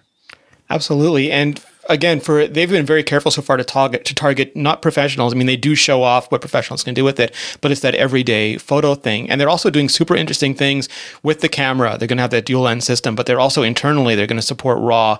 Um, I think it's for third party apps only. It won't be in the camera app, but you, they'll support RAW. They'll have that uh, DCI P3 display, which is a high color gamut Yep. display, and the screens will be able to output that. So you have everything from the capture pipeline to the display and across other products like the 9.7 inch iPad Pro, the 27 inch iMac that can all display these images now. And that is not something I think everyone will appreciate immediately, but I think once we start getting these things in our hands, everyone who loves photography is going to be just much more impressed with that with that phone than they thought they would be. Yeah, and the other we didn't even talk about, but the other thing that I, I, I I'm not going to say it's a sure thing. None of these things are sure things, but it's as close to a sure thing. I, I would bet on it. Is that it's like you said the is it D, DPIC DCI P DCI DCI P3. So it's a, a the higher color gamut range. Uh, so it displays way more color, and you can definitely, if you have the right image, you can absolutely see the difference side by side. Um, like you said, these you're going to be able to shoot those images from, Yeah. from the camera, so you'll see it. And then it's also going to surely support the um, uh, the not night shift. What's the other one? True Tone. True Tone. True Tone display, where it changes the subtly changes the color temperature of your display based on the ambient light. And I thought that was a giveaway. I thought that uh, uncharacteristically, I thought Schiller gave up the bag on that when he talked about it at the um, the iPad 9.7, you know, iPad Pro. The, what do you call it? The baby iPad Pro. Yeah. And when he said specifically, once you get used to this, you can't you can't go back. Which to me meant it's clearly coming to the iPhone in six months. And again, their technology. I mean, they they don't hold back. There was this rumor that Apple holds back tech. They as soon as they can ship something, they ship it, which is why the Baby Pro got it, and they didn't just hold and wait for Right. the iPhone. But that, again, that technology is going to propagate across their entire range. And I think at WWDC they said that not only do they support DCI P3, but they support the upcoming standard, which has an even wider gamut, which is 2020. And these are all cinematic standards. Is what we've been seeing in movie theaters for a while now. So they really care deeply about not just the photography, but every every aspect of the photography along the entire uh, blockchain. Yeah. Uh, so I think that's definitely coming. Um, anything else on the iPhone? I mean, the, uh, one of the other things that people were getting upset about was whether the speaker was real or not at the bottom. That's replacing the headphone jack. And, and there was one rumor, I don't know if it was Ming Chi Kuo or not, that the uh, they're actually going to upgrade the top speaker, the earpiece for the phone, so that when you hold it vertically, because one of the big things about the iPads Pro is that, or I sorry, iPad Pro devices, is that you you have those four speakers, so you can spin it any direction, any way you want, and it's always fantastic stereo sound. But with one speaker on one side, either your hand covers it or it's only coming from one side. So I think if they do have that balance where they can put sound out of both ends of the device, and it just it makes a better experience. Yeah, because that would actually give you more. That would give you stereo when you actually want stereo, which is when Yeah. you're watching a video. Whereas having two speakers on the right side when you're watching video doesn't really it, it doesn't really do anything. Yeah, it's better stereo in my right ear. It's just, and they've had phones that do that. They've had fa- phones with fantastic speakers, but both at the bottom of the display. Right. Um, is it is it awkward? I wonder what the debate was inside about because the rumor is that the the speaker grills will be symmetric. There will be symmetric speaker grills on both sides of the lightning port, but only one of them will actually be a speaker. They used to before they moved the headphone jack to the bottom. It was still the top of the phone. They had sort of the mic had that fake speaker grill on top of it. So Yeah. to me, it's like a return to the, the old days. Right. It's clearly just like a little visual, uh, uh, just to make it pleasingly symmetric. And they need a microphone down there too, where you can talk into it. So they have a lot of things that they have to. It's it's sort of like when you read those threads, like uh, Apple delete the bezels, do all this, and Yeah, there's yeah. there's components in there. Like you you can't just cut things off. There's actual. They pack the electronics in there really really tightly. All right, let me take a break here and thank our next sponsor, another longtime friend of the show, Igloo. Igloosoftware.com slash TTS. TTS for the talk show. Easy. Uh, anyone who's worked in a corporate environment knows how painful intranets can be. The content is stale, the interface is ugly, and you can't access it on your phone because it's rendered for like a, a giant desktop display. Igloo is an inter- intranet you will actually like because it's designed for the user. It gives you the flexibility to get your work done how you want, where you want, and on whatever device you want. Igloo is truly building a product meant for 2016, not 1997. Uh, you can do all sorts of stuff on Igloo. You can share news, organize files, coordinate calendars, manage projects, all in one place. To do lists, that sort of thing, they've got it. Uh, the sharing news is sort of like a little micro Twitter just for your team. So if you want to share stuff that might be considered competitive, obviously you wouldn't want to do that out on the public internet on Twitter. Um, so you can create effectively your own little private team wide social network. Really, really great stuff. Uh, they've got all the social stuff you'd want comments, like buttons, things like that. And anyone can add content uh, based on their permissions with drag and drop widgets and a WYSIWYG editor. You don't have to be a programmer to set it up. You could just drag and drop. It's very visual, really, really easy to set up. Uh, and they make use of responsive web design. So your Igloo looks great on any device from your tiny little iPhone SE all the way up to your giant 27 inch iPhone 7 Plus. Uh, go to igloosoftware.com slash TTS and you will get a free trial and you can get started today. Go check them out. Let's move on. Here's what else do we expect at this event this week? I expect to hear about a new Apple Watch. I don't know if they're going to call it Apple Watch 2. I don't know what they're going to call it, but for sake of argument, for sake of discussion, I'm going to call it Apple Watch 2 The new Apple Watch. The new Apple Watch. I think they're going to. I think it's going to be a big part of the event. I think that it is going to be really interesting um, to see what they've what they've done because it's really two years after the original. It's not two years after it shipped, but certainly two years after it was introduced. Um, and at the meta level, uh, compared to how much we seemingly know about the iPhone Seven, including the boxes, the the actual Yeah. packaging, uh, we seemingly know so much about the iPhone 7. Almost nothing about Apple Watch 2 has come out. Otherwise, uh, the only thing we really seemingly know is that it's going to add GPS. Yeah, I think it's similar to the early days of the iPhone where they sort of knew where they wanted to go, but they took a very staged approach to get there. And the original iPhone shipped with Edge, but then the next one came out with 3G and GPS, and then it just kept rolling from there. And in this case, you're dealing with something that has a far smaller, they're not making tens of million. Maybe over the course of the year, they'll sell 10, 20, Right. 30, 40 million of them, but they're not trying to put those in stores for day one. And if the casing isn't changing, then it's very hard to differentiate what's an iPad, sorry, an, an Apple Watch 2 from an Apple Watch 1, just in terms of leaks on Sina Weibo or places like that. Yeah, so that would be one explanation for why it hasn't linked would leaked would be if the physical dimensions are unchanged. Yeah, no new color, and if it's the same casing, it's very hard to get a, a leak out of it. I wonder. I don't know. I, I, I'm. This is one of those things where, I, and I really hope it doesn't leak like last minute, like while I'm on the airplane flying out there, because I love the idea of going into the event not knowing what the heck they're going to say about Apple Watch Two. That's one of the funniest things to me is I keep getting these tweets from people who say that the, the event's going to be boring because they know everything is going to happen. It's like reading the script to the next Star Wars movie and then going to the theater and saying, "Oh, it's boring. I knew what happened. I read Right. the script." Just But- pick one. But I don't think that's true. I think that the iPhone part might be, although I'm intrigued at, at how they're going to how they're going to brag about the iPhone. Like I said before, how they're going to brag about the iPhone 7 Plus camera without making the regular iPhone 7 camera look like a you know a, a, a, like a, a weakling. Absolutely. Right? Like, to me, it's all, it's never. Well, you know, I don't write rumors anymore, and the reason for Right. that is there's always going to be new iPhones, unless Apple pieces out, drops the mic, and says we're going into hot tubs. Right. Every year, there's going to be a new iPhone, and that's not as interesting to me as what problems they're going to try to solve, and especially the way they're going to try to solve it. And that always requires a story, and you very seldom get a story out of the leaks. Right. So I'm curious, and uh, you know, who knows? Maybe it's not uh, uh, physically identical to the old Apple Watch, and they've simply maintained secrecy up until the point where they announce it. Tim Cook goes home every night, puts on his secret Apple Watch. Right. I really, really don't know what to expect in that regard. Um, here's a question: Do you think that Apple Watch Edition will still exist? I was, we talked about this in person, Right. whether there was going to be a second generation or whether they would just add new finishes. Like, would they add white gold or titanium or something to that line? Because there's a lot you can do in the high end watch line.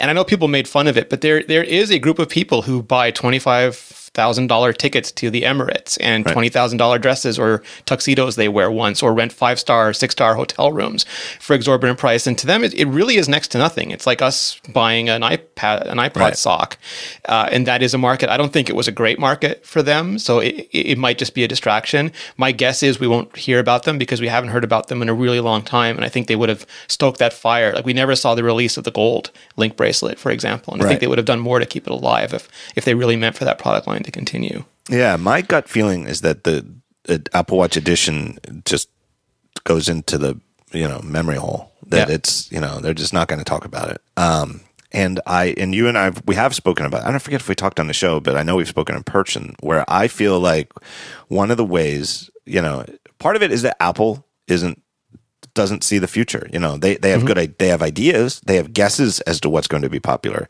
but that they you know they don't have the magical ability to know exactly what people will buy, and they they keep their eyes open after they come out with something and they adjust. And I think that the way that they've adjusted, I think that the way that they're addressing the luxury market is with the Hermes line and it's obviously um, those watches are significantly less than the gold, even the cheapest of the gold edition ones.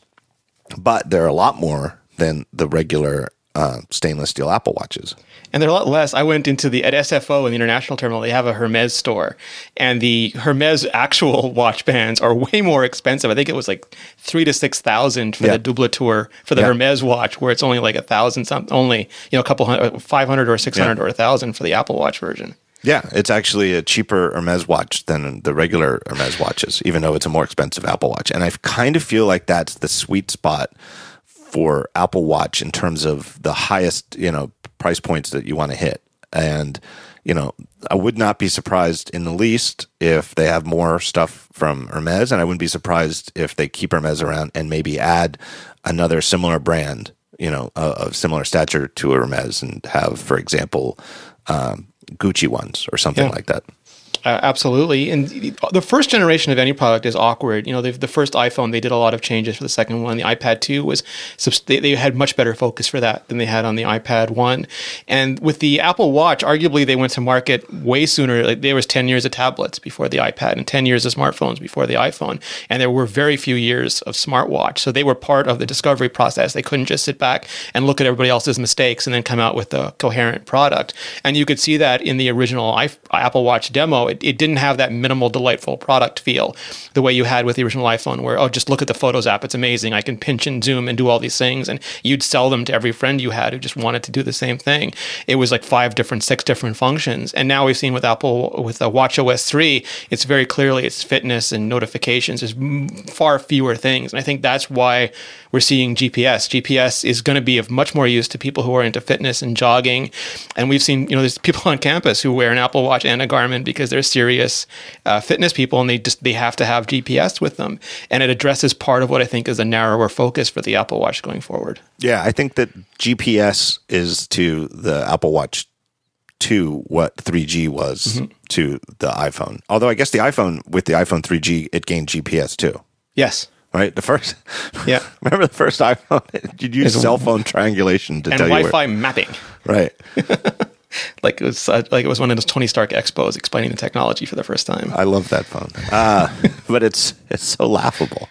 Uh, but I don't think the GPS. I know for some people, I guess GPS was a big deal for the iPhone too. But to me, the 3G was the one where it's mm-hmm. like, man, they just couldn't fit it in the first year, you know, but still thought it was worth shipping what they could do. Uh, you know, and I think that uh, ideally GPS is the one thing they really would have wanted to have all along because they obviously saw this as a fitness device. You know, it was one of the main three tentpole descriptions of what it does. Um, and it just, you know, just didn't fit.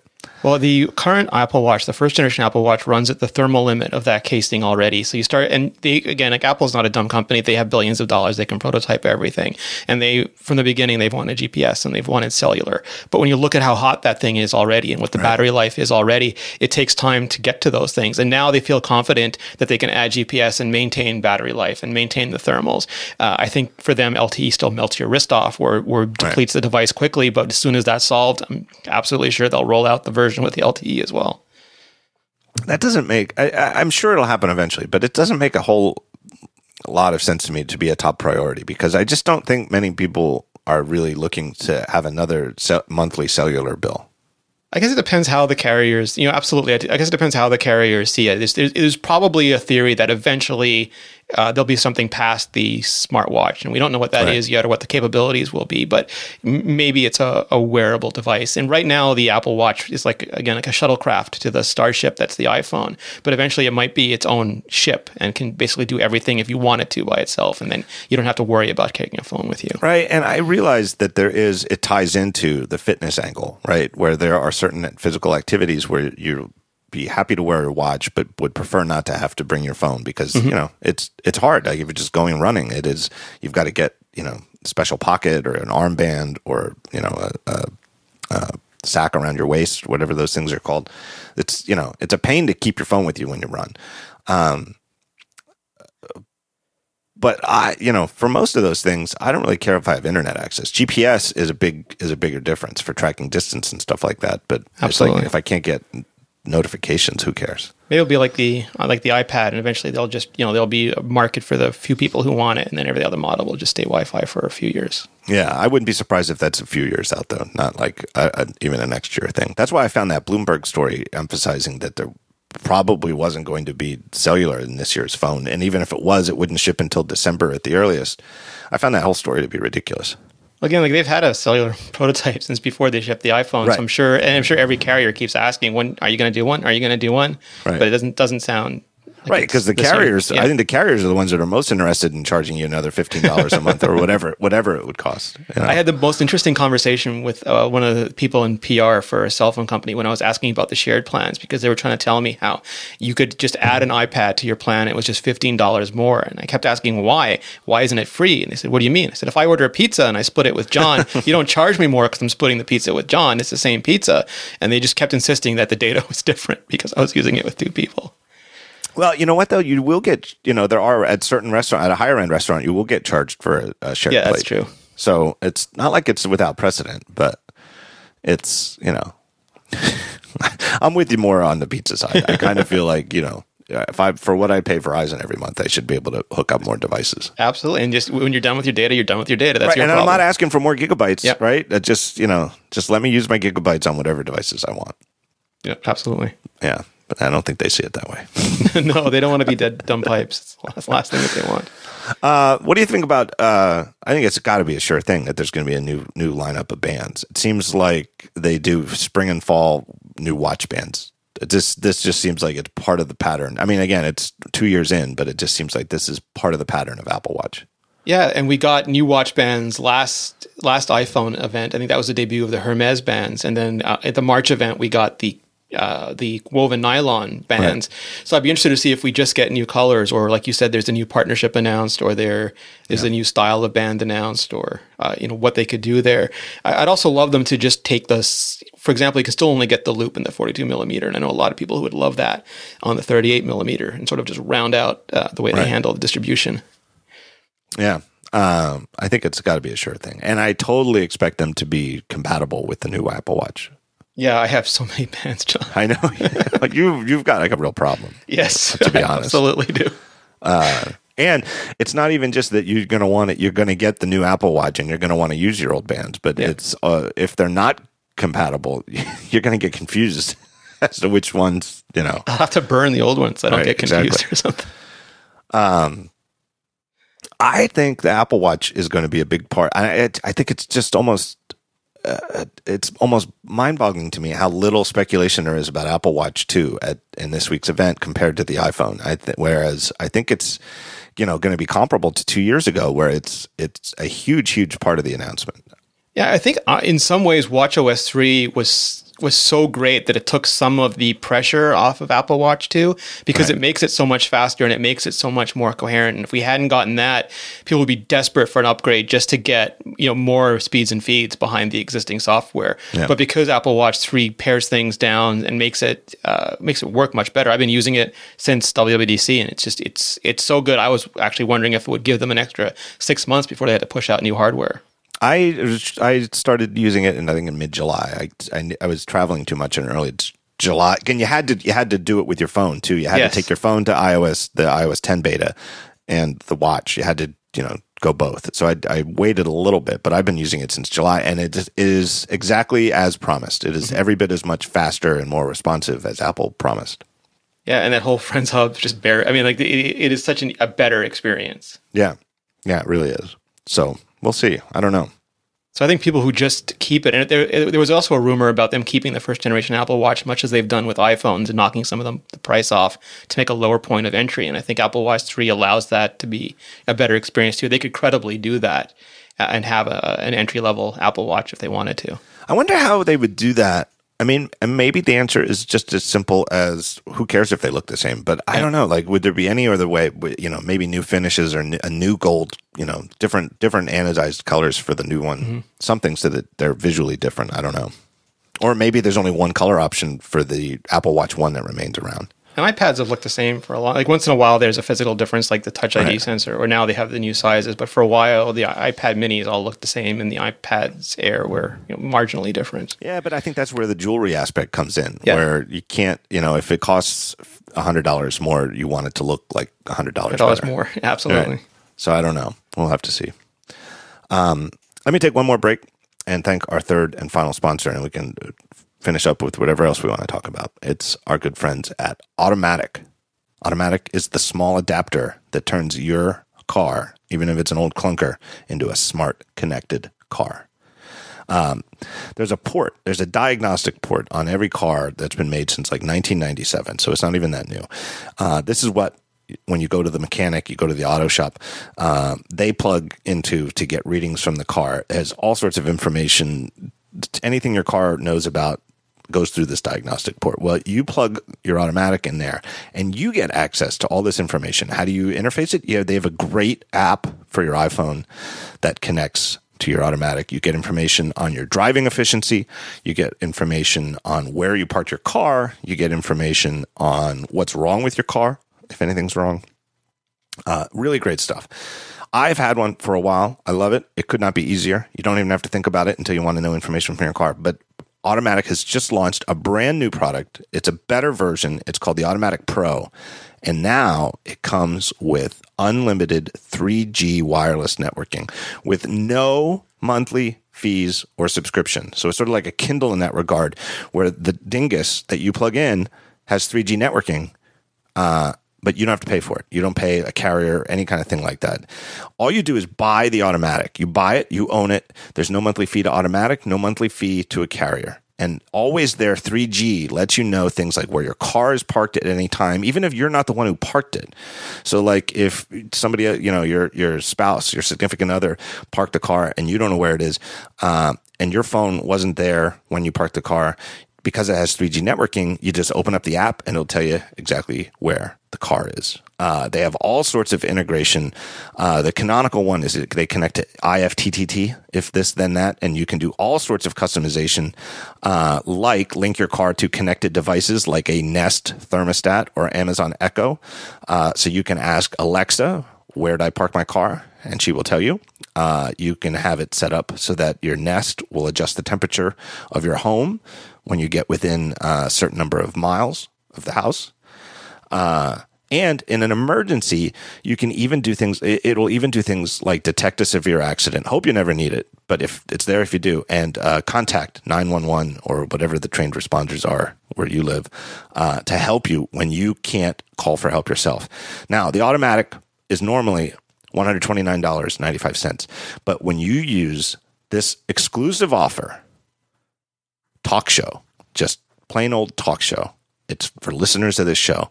You will save 20 bucks on your purchase. Just go to automatic.com slash talk show for more information and use that code talk show and you'll save 20 bucks on the already regularly low price of automatic. Uh, and again, once you buy it and you own it, it is yours and you get to just keep using it and there's no service fees. Could not be easier. Uh, could not be a better deal really a lot of fun. So my thanks to Automatic for once again sponsoring this show. Uh, what else is going on? Galaxy S7, sorry, Galaxy Note 7 recalls. Uh, That's yeah. been all over the news. And it is all over the news. Um, doesn't sound good. no, it's the the something with the power cells that's causing overheating and or combustion and uh, I think it was something like 45 units were affected, but they did a global recall. Yeah, did they do a recall though? Because I just saw uh, a story that Consumer Reports. The headline from Consumer Reports is instead of offering to replace units, Samsung should officially recall Note 7 via U.S. Consumer Product Safety Commission, making sales of pre-recall units illegal. Yeah, so there's a distinction that they. This is basically Samsung doing their own thing, where they globally announced that they're going to take these back and replace them with uh, improved units. Uh, and that's different than having an official U.S. government recall where it does make them illegal and right. there's sort of a process in place. So that, that, they would have to do that on a country by country basis too. Yeah. Um, bad timing too, because yeah. it's right up in front of the iPhone event. And I can't help, you know, to point out that as much as Samsung is certainly Apple's, you know, biggest rival in this game, you know, easily by far and away, by most accounts, still the only two companies in the market who are really making profits on smartphones. Uh, it just goes to show how much less of a deal Samsung is than than Apple. Because if the iPhone Seven were getting a recall three weeks after it came out, this the world as, would stop. Uh, for as much as in tech circles, this is a story. The iPhone thing would be like front page news. That would be like front page of the New York Times style news. Yeah, I went into Google Trends and just put uh, Galaxy Recall and iPhone Recall in there for fun. And even though there has never been an iPhone Recall, not once, there are the spikes, uh, the yearly spike over whatever gate there is, whether it's right. Bendgate or Chip Gate, are far higher than than the Google Trends for an actual Samsung Recall.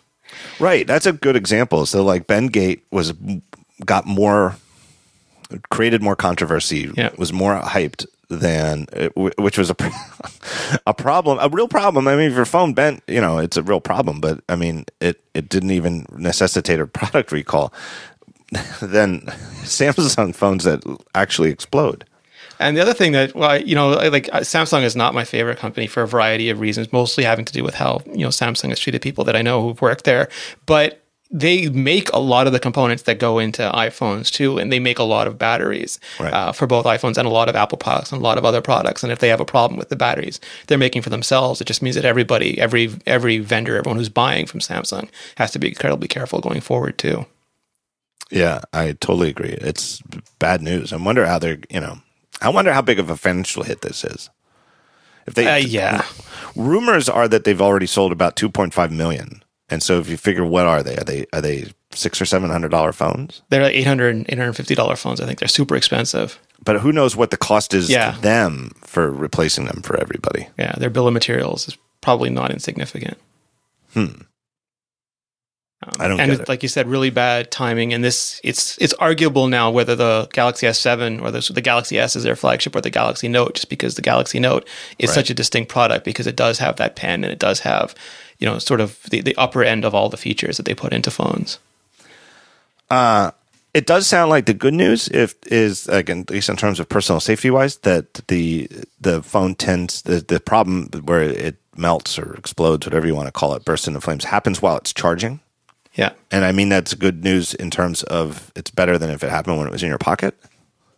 I'm not, I'm not even joking around. I mean, but it's you know it is obviously a fire hazard that if you know I wonder I don't know I I would happen to have to think that it's better to have it happen when it charges, but a lot of times your phone charges while you know you're not paying attention to it. So it's i know i'm wrapping up a lot of things here but it, it's sort of I, I don't wish ill on any manufacturer and, or any customer. You know i want everyone to have great products and you never kick somebody when they're down. But it, it reminded me of how much armchair product management apple has to put up with. Like apple did not switch to usb-c and they were castigated for it. And we, we watched those keynotes from google io and from facebook and everyone said apple's so behind on this or that or they don't have you know where's apple's modular phones? Both motorola and google are way ahead. And then this week we also saw the cancellation of, of project ara and it's it's it's impressive how much the tech industry holds apple's shipping products against the imaginary products of their competitors yeah, totally, and it that's a good way to put it. I mean, I think the Macalope made that case the first that I can remember, um, and it's as true today as it's ever been. I remember CES a long time ago, maybe 10, 15 years ago, because Bill Gates was still presenting where he walked around with his Windows mobile phone and how it would seamlessly integrate with his personal computer and everything else in his environment, his living room. Uh, and that, that was the subject of his keynote. And Microsoft never, not ever shipped that. And yet we have companies like Apple who've pushed out continuity and are increasingly making these things, but it's, it's 10 or 12 years later. And they're all, every time someone does a keynote, they're seen as behind, they're seen as beleaguered or doomed, and they just keep shipping products. And I tried, I, I did it, I didn't have much time speak in, but I tried to go back and look at different Google I.O.s and different manufacturers' keynotes to see the products they announced and try to figure out which ones of them have are either ever shipped or are still on the market. And I, the list was getting too big, I had to stop. Uh,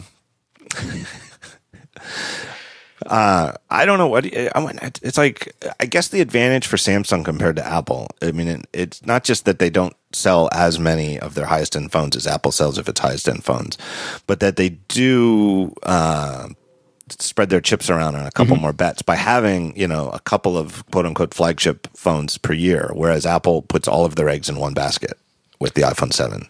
Yeah, it's almost as if Apple shipped the iPhone 6s in the in the spring and the iPhone 6s Plus in the fall. Yeah, that's a good way to put it. And it's obviously, you know, the one time that ever actually did happen, I would say would be with the Verizon iPhone Yeah.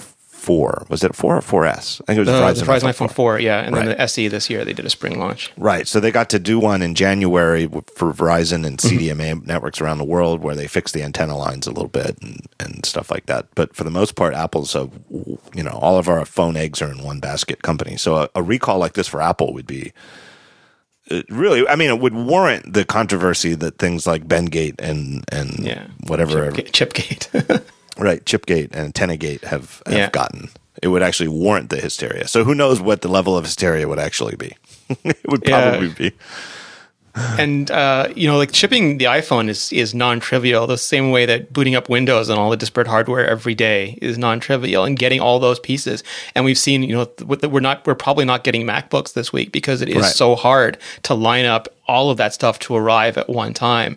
And kudos to those teams for getting that iPhone out all the time like clockwork. Well, that's my question though. So, so a couple of people have suggested that. Uh, I think Mark Gurman said that people, you know, had had some information on uh, on upcoming new MacBooks, um, and said that they're not expected to be announced at this event. Uh, who else has said that? Somebody else has said that. I, wasn't. I, I mean, the Apple's never announced MacBooks alongside, I, and you, you never say never because they can change their minds anytime they want. But they've just never Right. put a Mac on the same stage as an iPhone that I can remember. But my comparison would be to last year, though. They did they didn't hesitate to put the iPad Pro on stage next to the new iPhone, which was you know the original first Yeah, iPad and the Apple Pro. TV and the Right. something oh, the new watch bands. But that's Yeah, know, well, the watch big. bands was Yeah. sort of a little bonus thing, but there were three products all Yeah. announced. You know, it was the iPhone 6s and 6s Plus. Uh, then they had a whole segment on the iPad Pro and the Pencil and all the software that you know was already on day one, or that they secretly brought people in, you know, to to to create apps to support, uh, and the new Apple TV. I- I don't know that there's to me that in my gut I don't it, there's nothing special about the Mac that would prevent it from being on stage with the iPhone. No, I mean, there might be fair. other reasons, but I don't think that's it. Yeah, and the other question is just timing. I mean, like the, same way the desire, I believe, was to ship Apple TV last WWDC, and it ended up going in the fall instead. I think the desire this year was to ship at WWDC, and it just they didn't have whether it's Intel or AMD or one of the customizations they're working on. Uh, because I think this this really is a MacBook Pro upgrade. This isn't just bumping it to Skylake or you know maybe Kaby Lake at some point because every it, it's there's there's no sexiness in that anymore. It's not a great a product. It's just a spec bump, and they could do that as soon as the chips are ready. And they really want to do something more because everyone has copied their design. Everyone is is sort of making ultrabooks and and laptops that look like MacBooks, and they really want to push. The, the boundaries again of what we think is possible, and that does involve things like the OLED strip and, and, and other new advances.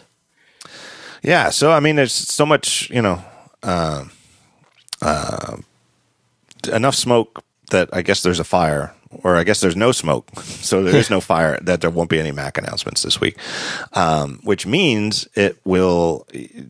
But they're, you know, if they're coming this year, it's either going to be another smaller event in October, or um, they'll just do it by uh, inviting people to private briefings.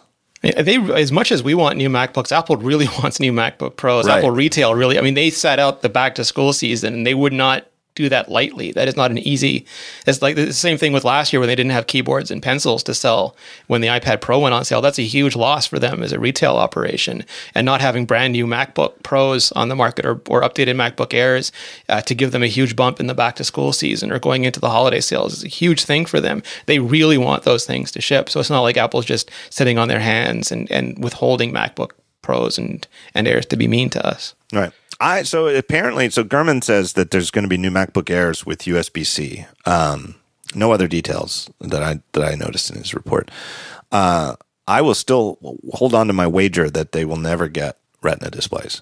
Yeah, I, I think the goal is that the MacBook replaces them. It's just it's not there from a price point because Right. again, Apple Apple is a financial company as much as it is a computing company, and eight ninety nine and nine ninety nine are incredibly compelling price points. And we used to have the plastic and then the the original ma- uh, aluminum MacBook at that point, and those got Right. replaced by the MacBook Air. And until something can replace those, they're they're not going to go anywhere. So they still I- have that CD-ROM MacBook Pro for God's Yeah, sakes. I. St- what is that thing called? The 13 inch MacBook DVD Pro with the yeah, with an optical drive or super Right. drive or something. Uh, but that's sort of what I expected them to do with the Air is Yeah. what they did with that MacBook Pro, which is not even updated, not even get, it's just the exact same device that it was three or four years ago when it was new. Uh, that it is now, and I just sort of thought that that's what they would do with the Air, but it sounds like they're going to do some modest, Yeah. you know, speed bump, and I guess that makes some amount of sense because that that 13 inch MacBook Pro with the optical drive is a a real niche. I mean, they don't even have that out on the desks. Oh, you have right? to you have to look you have to look on the website even to find it. Right. So you have to know that it exists and ask for it. And you have whatever reason you want that device, you have very specific reasons for it. Um, whereas the, I guess the sense of uh, doing a, mi- a modest update to the Air is that the Airs are still a top sell, you know, probably the Yeah. top selling models of MacBooks in the stores. And, you know, it's the, therefore too important just from a, a financial standpoint to really let them stagnate too much. Yeah, it's the 13 the 13 inch MacBook Air. My understanding is that's just the go to computer, and if technology wasn't moving as fast, that'd be fine. But we are getting new connectors, and there are all sorts of things that, especially if maybe Apple does have other accessories in the wings that'll depend on having those kind of interconnects. Uh, it'll Yeah. behoove them to have that on the market.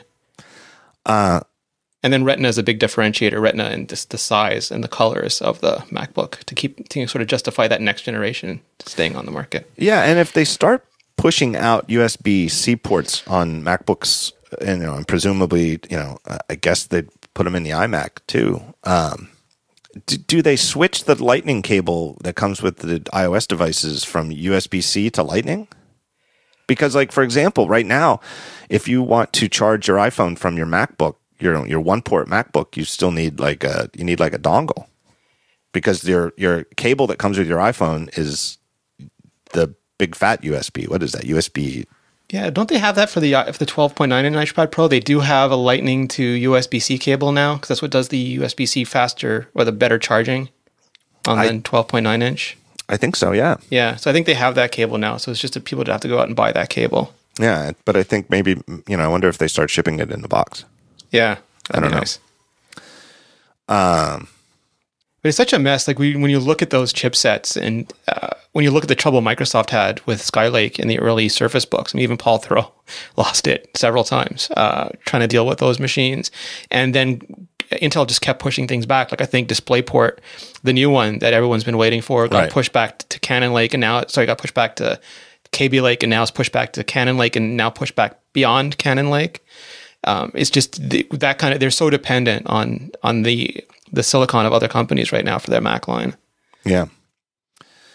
Uh it does seem weird though. It it really and I guess part of it is that part of the reason that I'm so antsy about them not announcing Mac stuff in September is just that it just feels so overdue at this point. Yeah. Like like I was mildly surprised when it, word leaked that there wasn't going to be Mac new MacBook Pros at WWDC, you know, cuz I think a lot of us earlier in the year were expecting that and it seemed a little surprising at the Yeah, time I think Apple was expecting it. To. but I, I do too. But I, I really underestimated at the time in June just how long the summer was going to feel without Yeah. MacBook Pros. Like it just seemed at the time, like in June, it seemed like ah, it'll be September before you know it. And whereas now it feels like, man, these these computers that they're selling are ridiculous.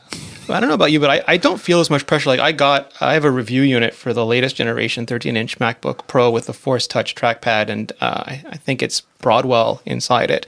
Uh, but I still use my previous, the one that my personal one is a previous generation with the old fashioned trackpad. I actually like the Force Touch trackpad better, but I just didn't want to go through the Yeah. rigmarole of setting up Yeah. the new MacBook. So I'm still using my one from a couple of years ago, and I'm same here. fine. I have the exact same one, and I agree it's fine, but it's and I, I I probably won't buy the new one personally, just because I tend to buy a MacBook Pro and then run it into the ground, just because I it takes me like a whole week to set it up the way I like it. Um, and honestly, I it, I I don't do anything that is performance intensive on the MacBook Pro, so I'm fine. If it was just Skylake or Kaby Lake, I would probably wait it out too. But I'm just going to be super interested in using those new features. I'm going and to get one. The the fact that the they're so long in the tooth though mm-hmm. has I just hear it. I'm sure you do Yes. too. But on Twitter and on email all the time from it all the obvious problems that this creates is that you know the people who who listen to us on podcasts or read iMore and Daring Fireball are savvy people. And so they know that these machines are old. And so I just keep hearing from people who really need a new machine. I mean either that they have something really really old uh, and that they were putting it off. You know, they just picked the wrong year to to put it off for, or they you know have like a, a machine that is broken, or uh, started a new job and they get a they get a MacBook. And guess what? You you know who wants to start a job now and you, your MacBook that you get from your employer is your you already know in your heart is going to be outdated. You know, really momentarily.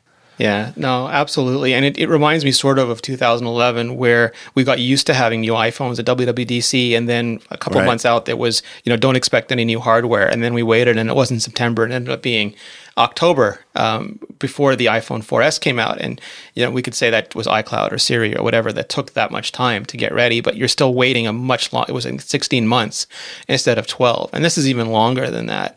And again, you know, I, I if it was up to Apple, I'm sure they would have shipped it way, way earlier. But Something happened. Yeah, and I don't know what you do as a company because externally, like Apple is not a communicative company. There are a lot of companies who would have announced the product months before it was ready and teased it and shown it off on stage and then issued delay after delay and sort of tried to explain it. Maybe did a good job, maybe not. But Apple just stays absolutely quiet about these things. And sometimes when it's like this, it's just a deathly silence. Yeah. So we'll have to see. Uh, can't help but think too. Hopefully, new Mac Pros. I mean, that's the one that to me is less like there. People will accuse us always of making excuses for Apple, but the Mac, you could even say the Mac Pro, they're waiting for Skylake Xeon or whatever. But those graphics cards could have been updated so many times, Right. especially for people because the MacBook, the Mac Pro is a performance machine, and if you're going to bind it with graphics cards that you can't swap out, I think it's sort of incumbent on you to issue timely updates for them. Yeah, it really, and you know, again, it's the sort of thing that they sh- seemingly could have done. You know, they don't need to do it at an event. Just you know, Yeah. you know, it, just silent. You know, not even silent, but you know, like press release. You know, like hey, you know, remember that Mac Pro we released a year ago? Here's a same thing, but with uh, a year better graphics card. Absolutely, and even if you you there's a reason we don't want Broadwell Xeon for some reason, don't say. Just put out the better graphics cards. Yeah, and it really d- works against Apple's style of pricing, where Apple mm-hmm. doesn't really price things like a tech company does based on the components. They the price is part of the brand, and so the three-year-old Mac Pro still sells for the same price it sold at three years ago. Whereas if it was Dell and you were buying a machine that had three, you know, a three-year-old CPU and a three-year-old graphics card, you'd be getting a much lower price on it.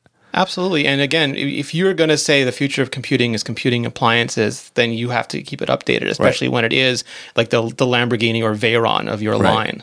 Right. And I understand why Apple does that. And I'm not saying that they should be lowering the price on the Mac Pro. I'm saying, though, that if you're going to maintain these prices, that you mm-hmm. don't lower them, you've got to keep it updated to some degree on an annual basis to justify it. Because the reason Apple doesn't lower the price is that when they do release a new one, they want to release it at the exact same price Yeah. and not have it suddenly look like it jumped in price by two or three thousand dollars. And Mac Mini, I think, is the same story. They never updated the Mac Mini on a year over year basis, but it's been, I think, two years at the most, and now we're hitting close to three. Right. And they've made that an appliance too, where it's very hard to update. So fine, do that, but that means you're agreeing to the responsibility of updating it for me. Right. I, I don't know. I feel like the Mac Mini that they should call it the Mac we don't want you to buy. the, the legacy. Right. But the people who love them love them so much. Uh, absolutely, and they're great machines, but they got rid of the quad core and they've Right. sealed them up, and they they now have to update them. Right. So I don't know. What do you think? Do you think they're going to have an event, or do you think they're going to do briefings? Uh, you know, in the old days, uh, if they hadn't been working on AC2, they they they would have just done a town hall that they did with you know previous years with new Macs and sometimes new iPads as well. But they sort of made it sound like the last, like the iPhone SE event was the last time they'd be using town hall. And I don't think the new campus is is ready for anything. So I think Nope. your idea of briefings. Um, makes the most sense. I mean, they could always go back on it and invite people to town hall. Yeah, just take a Jason Snell pointed out that Tim Cook even I've forgotten about that, but Tim Cook pointed out during that iPhone SE event that this would probably be the Yeah. the last event. You know, we've had a lot of history here in this room, and this will probably be the last time. But my thinking is that maybe at that time they were totally expecting to have this Mac stuff ready to go WWDC. Oh, absolutely. And so maybe you know maybe we do get a a, a one last uh, one more thing event at uh, town hall. And as much as it's a pain to have to do a second event in the fall, it would be just as much of a pain to do a traveling roadshow. At least I, I don't have to do it, so I sorry for I shouldn't really say I how much. you know what is, I but- think it is. I think that it's a different. It's a problem for a different set of people at Apple. Yeah, Right. The, the people, the people who set up these big uh, mega events, uh, and really, you know, quite frankly, told you know, point blank said last year, doing two, even a smaller one, it's so much less work. Yeah. Like doing one event is so much better. It's a different group of people who would have to do double the work uh, or extra work. You know? yeah. The events team does the on-site, and it's Right. mostly the the marketing and the PR team that does the the roadshows. but one way or the other, it seems like something's going to happen. All right, here's the other, the last thing. Here's the, the last thing I think about this event. If it's true that there are no Mac announcements at this event, well, then the only thing we know uh, is iPhone 7 and Apple Watch 2. I don't think they're going to do an update to the iPad Pro. And The only thing I could see is giving the 12.9 the same sort of. So there's two disparities now, and I, I always think sometimes the ID department is trolling us because the the 12.9 inch iPad has the USB 3 controller, so it has much faster speeds and it charges faster. The Baby Pro has the DCI-P3 display and the True Tone uh, and the better camera. And in a perfect world, those would sort of even out, and we get a minor bump. And also the A10. I mean, I I I don't need it, but I'd want both those machines to have the A10 or the A10X processor. Yeah, so I don't know. Um, we haven't heard anything, but I could believe it. But I could also believe that maybe it's the iPad is on the March cycle, and that the iPad, that 12.9 inch Yeah. iPad Pro, will be, you know, uh, you know, like this this one time on an 18 month cycle instead of a 12 month cycle. Just I mean, on get, one hand, Phil Schiller could do that magic thing where he just has one slide that goes up and goes, oh, by the way, new new 12 inch, 12.9 inch iPad Pros with True Tone also available shipping this month. Yeah. but but it does make sense to have if they stick with the March event, which I think makes sense for them. Yeah. because it's really long to go without product launches until until Dub Dub or September. Right. I could see them doing a minor upgrade to it though, where maybe they don't even upgrade the the A9X and just upgrade the display. Yeah. To get True Tone, I could see that, but I I don't see it. If they do that, it's certainly not going to take a lot of time on stage. Um, and so I think it's a, relatively short event. I don't think you could say that the Mac stuff is forced out by time. I just don't. You know, and it makes me wonder whether there is something else that you know a, a true surprise. I'm not trying to be a tease here. I'm not trying to set people's expectations too high, but it makes me wonder whether there's something else that they're planning to use this event for that is, you know, totally out of the blue. Yeah, some of the S events, the iPhone S events, have been small, and they've been okay with that. Like I think the 4S and 5S events were relatively small, and they were absolutely fine with that. The biggest surprises they've had lately are things that just can't leak. Things like Research Kit and Care Kit, which are just, you know, they're so close, they're so far in the engineering organization, they have such a small visibility that they they don't get out. But those aren't the kind of surprises that consumers usually care about. Yeah. When was Apple Pay? That was two years ago, right? That was Yeah. that was the event with the original Apple Watch. Right? iPhone 6 event, yeah, Right. And that was held in where was Flint that? Center. Yeah, the Flint Center. Right, right. Um I don't know. And Apple know. TV does. I mean, they've never updated Apple TV year over year either, and they could put a better. I mean, they, the obvious upgrade there is 4K and the higher color gamma uh, gamut as well. But And an uh, asymmetrical remote. yeah, an asymmetrical, absolutely. Well, I think there's a new team on the remote, so maybe we'll get that eventually. Yeah, I'm not expecting that though. I do expect, you know, obviously someday we'll have another Apple TV. I do expect that maybe the next time they'll they'll make that remote a better design. Yeah, Uh, I don't expect it this year. And even if they did, I don't think it's going to take. I don't think. It, I don't think it takes a lot of time on stage because you know the things they might introduce, like a better, you know, a faster CPU. That that that's it not would a be the iTunes 4K part of that that would take that would be the stage time, and I don't know if they have iTunes 4K ready. Yeah, and I just don't see that enough people have 4K TVs that it's Yeah. a big deal. It's like, hey, you can buy this new Apple TV that drives a 4K TV that you don't own. Well, it's not so much the four. Like last time uh, we were we were together, uh, they invited us over to Dolby, and I, I took the chance to go, and they showed us side by side 4K versus 1080p HDR for Star Wars, um, the, the the new Star Wars movie, and for the Rem- the Revenant, and the difference between the HDR and the HDR was so much better than 4K. If they just went to HDR across their pipeline, I think that would be super impressive. But again, those TV sets are super expensive and hard to come by. Uh, anything else? Anything else you want to cover before we wrap this up and we, we pack our bags and get ready to, to go to this event? No, I mean I think WWDC this year was almost a return to the the very Spartan Apple keynotes. You know, there weren't the big uh, jokes, there weren't the big skits. It was a very matter of fact keynote presentation, and I think you know if they stick to that for this, it'll especially be a very tight. Um, I don't know if we'll get. We haven't gotten the updates on the Apple stores a lot recently, and we haven't gotten a lot of the business slides recently. It's been Tim Cook coming out and almost doing a smash cut right into the product announcements. And if that's sort of like the new way or the return to the old way of the Apple keynotes, then it'll be a, a very efficient iPhone, Apple's Apple Watch, and we're out in the hands-on area. I'm tr- I am trying to have it both ways. I could see it going. At, I think the event is going to go to one extreme or the other, where it's either going to be like what you just said, a pretty bare bones, maybe just you know 65 minutes. You know, you're almost out. You know, out almost an hour after it starts, and it's just hey, here's these two iPhones two new iPhones that we expected. Here's the new Apple Watch, uh, and that's it. Or Do they use else. HomeKit for the home? Like, so one of the it's going to be held at the Bill Graham Center again. And when they did the iPhone event last year, it was held at Bill Graham. They didn't have very many people. They, they famously couldn't get a lot of people in because Right. of the fire marshals.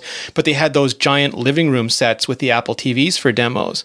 And then at WWDC, it was the opposite. There were no demo areas, but they packed that place full of people. Right. And what there, there's no developers this year uh, to, to pack that place with.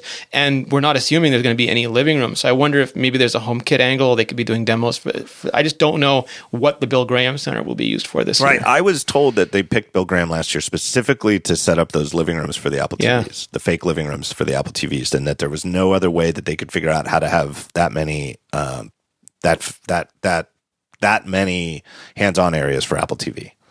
Yeah. Um, because the hands-on area for the um, the phones and the watch and the iPad was it was nice, but it wasn't that big. You know, it was like a, a regular sort of piano bar setup. right? It well, it almost looked like an Apple store, if, Yeah. as I recall, but it you know it wasn't that big. Whereas they really used a huge chunk of physical real estate to set up those uh, Apple TV demo areas.